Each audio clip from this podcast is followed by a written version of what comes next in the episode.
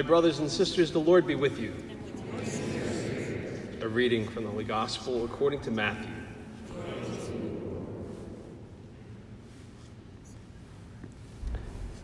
Jesus took Peter, James, and John, his brother, and led them up a high mountain by themselves. And he was transfigured before them. His face shone like the sun, and his clothes became white as light. And behold, Moses and Elijah appeared to them, conversing with him. Then Peter said to Jesus in reply, Lord, it is good that we are here. If you wish, I will make three tents here one for you, one for Moses, and one for Elijah. While he was still speaking, behold, a bright cloud cast a shadow over them. Then from the cloud came a voice that said, This is my beloved Son, with whom I am well pleased. Listen to him. When the disciples heard this, they fell prostrate and were very much afraid. But Jesus came and touched them, saying, Rise and do not be afraid. And when the disciples raised their eyes, they saw no one else but Jesus alone. As they were coming down from the mountain, Jesus charged them Do not tell the vision to anyone until the Son of Man has been raised from the dead. The Gospel of the Lord. Praise to you,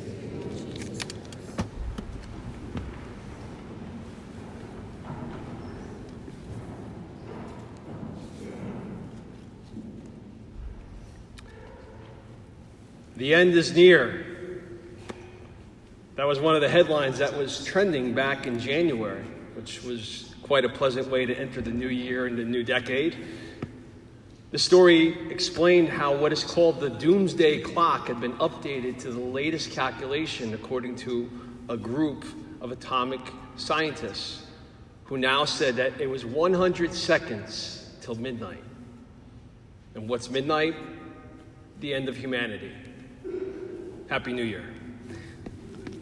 When I first saw the story, I thought maybe it was just clickbait, an outrageous, hysterical headline designed just to get people to click on the story. And then I saw it was being reported by the New York Times and CNN. I still thought it was clickbait, but I figured I should probably at least check it out.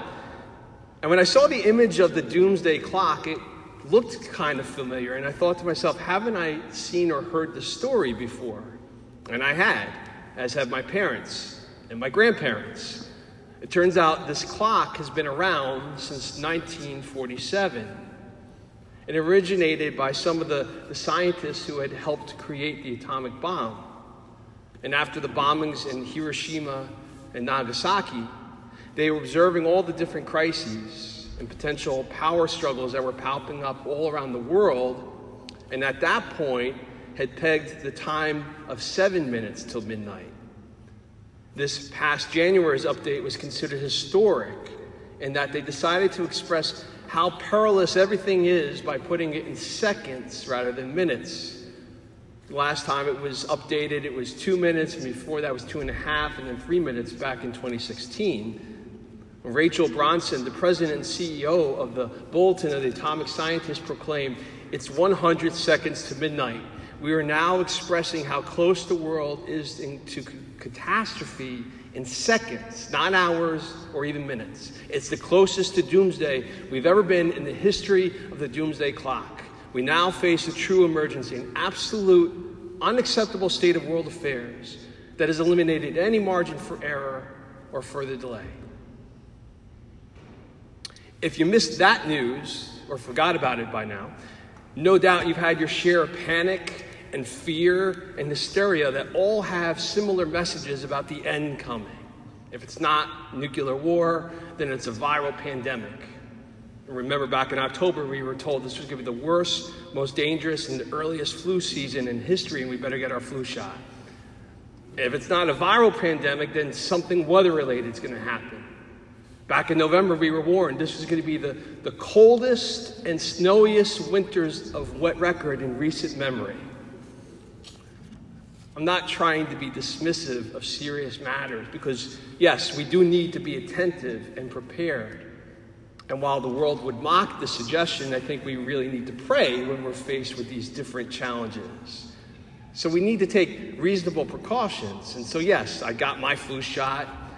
I've been using hand sanitizer so much, I had a student ask me why Jesus tastes like aloe vera after giving communion out this past week.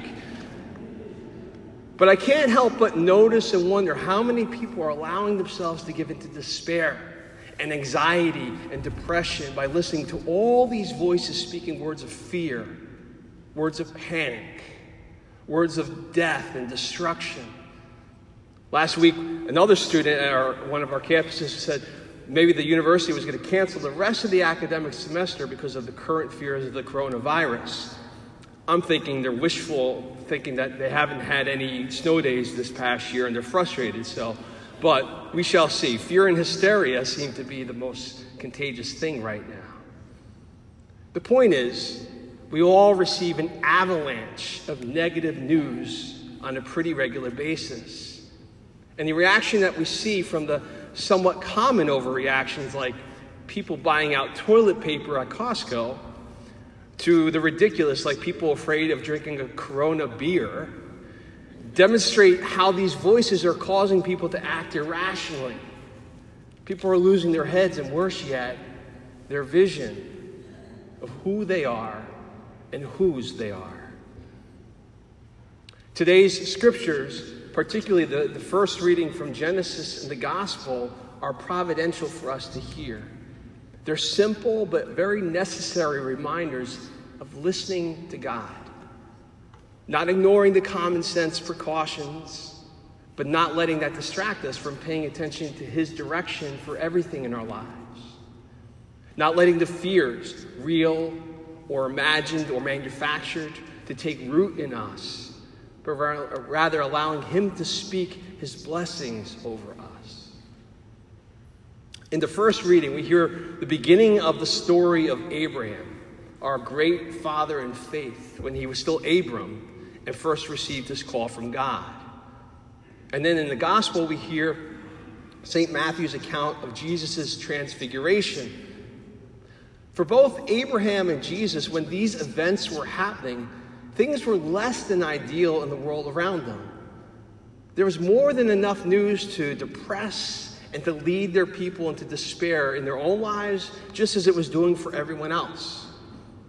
Abram was 75 years old, childless, and seemingly hopeless of having a legacy for himself and his wife, and living in a world that post Eden, post Adam and Eve, had become very lonely wilderness of disobedience. The people had experienced widespread loss and alienation. And Jesus, right before the transfiguration, had just told his closest friends what was awaiting him in Jerusalem the shame, the horror of the passion and the cross and his death. This coming from Jesus, the one who had been their only hope as Jews, who were sickened and scandalized by how unfaithful their religious leaders had become as for the other part, for all intents and purposes, they had now been enslaved by the Romans. Here, God's chosen people, whose greatest of miracles had been that we were freed from slavery from Egypt in the Exodus, now, because of their unfaithfulness, were once again in a very perilous situation. And because the Jewish leaders were so corrupt, their hopes had been waning. Jesus had reignited them to remember God's promise to never abandon them. Their dreams of his being the Messiah had reawakened those promises, and now he's preparing them for some earth shattering news and talking about the cross.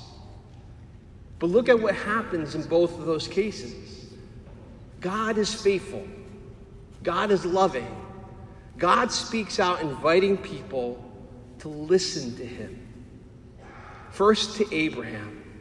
Abraham, calling him to obey, calling him to trust in the Lord. And if he does, the seemingly impossible is made spectacularly real in a way that surpasses Abraham's greatest and grandest of hopes. First, the childless couple will see Abraham not just become a biological father, but the father to countless nations. His obedience will begin to restore the chaos that disobedience and sin had unleashed. They will have a new identity. No longer will they be seen as lost and faithless. No, they will be called a great nation who are blessed by God. All by Abraham's decision to heed God's invitation to listen to him. In the gospel, the Father's voice once again invites people to listen to him in an even more historic way that will move the world further away from sin and scandal and more towards God's vision of being fully restored and fulfilled. Peter, James, and John, who are overwhelmed with both excitement and panic at all the sights and sounds on that mountaintop with this transfiguration. They're told, as are we, that in listening to Jesus, who the Father calls his beloved Son, we find a greater dignity than Abraham and our ancestors could have ever imagined. More than just being a great nation, in obedience to Christ, we too are beloved sons and daughters of a loving Father. We receive the fullness of the promises and the blessings that were first made to Abraham. That didn't change the present situations that either one of these groups of people faced in the short term. Abraham and the apostles will still have to move forward. And for the most part, they won't know where they're going. And yes, they're going to encounter dangers and pain and fear that's going to always tempt them back into despair or to worry. Tempt them to listen to other voices, wanting them to obsess about those realities rather than the promises of God. But ultimately, they found themselves choosing to remember those encounters, to recall his voice, and choose to listen to him. And it was that obedience and that faithfulness that enables them not only to face whatever temporal reality that they were struggling with, but even more to see God's promises fulfilled in a way never seen before. And the same remains true for us today. Last Sunday, Jesus reminded us that Satan is constantly looking to tempt us in countless ways, all with the aim of turning our attention away from God and forgetting his presence and his action among us. And if we're honest, we can probably all write books on how many ways the devil tempts us to do just that whether it's in our personal lives or even just by paying attention to every one of our modern devices that keeps transmitting words of fear and panic, which, thanks be to God, constantly prove to be consistently overblown. St. Padre Pio famously said, Pray, hope, and don't worry. Worry is useless. God is merciful and will hear your prayers. On this second Sunday of Lent, God invites us to do just that. Listen to Him, promising to be our comforter, our healer, our redeemer. Listen to Him calling us not to pitch our tents in the wilderness, but to follow His directions to the promised land, citizens of His great nation. Listen to Him. Remind us Jesus is His beloved Son. And by our listening and following Him, we too are beloved sons and daughters of a Father who promises that whatever doomsday prediction promising the end that we face, we have nothing to fear, knowing that He has never and will never abandon us.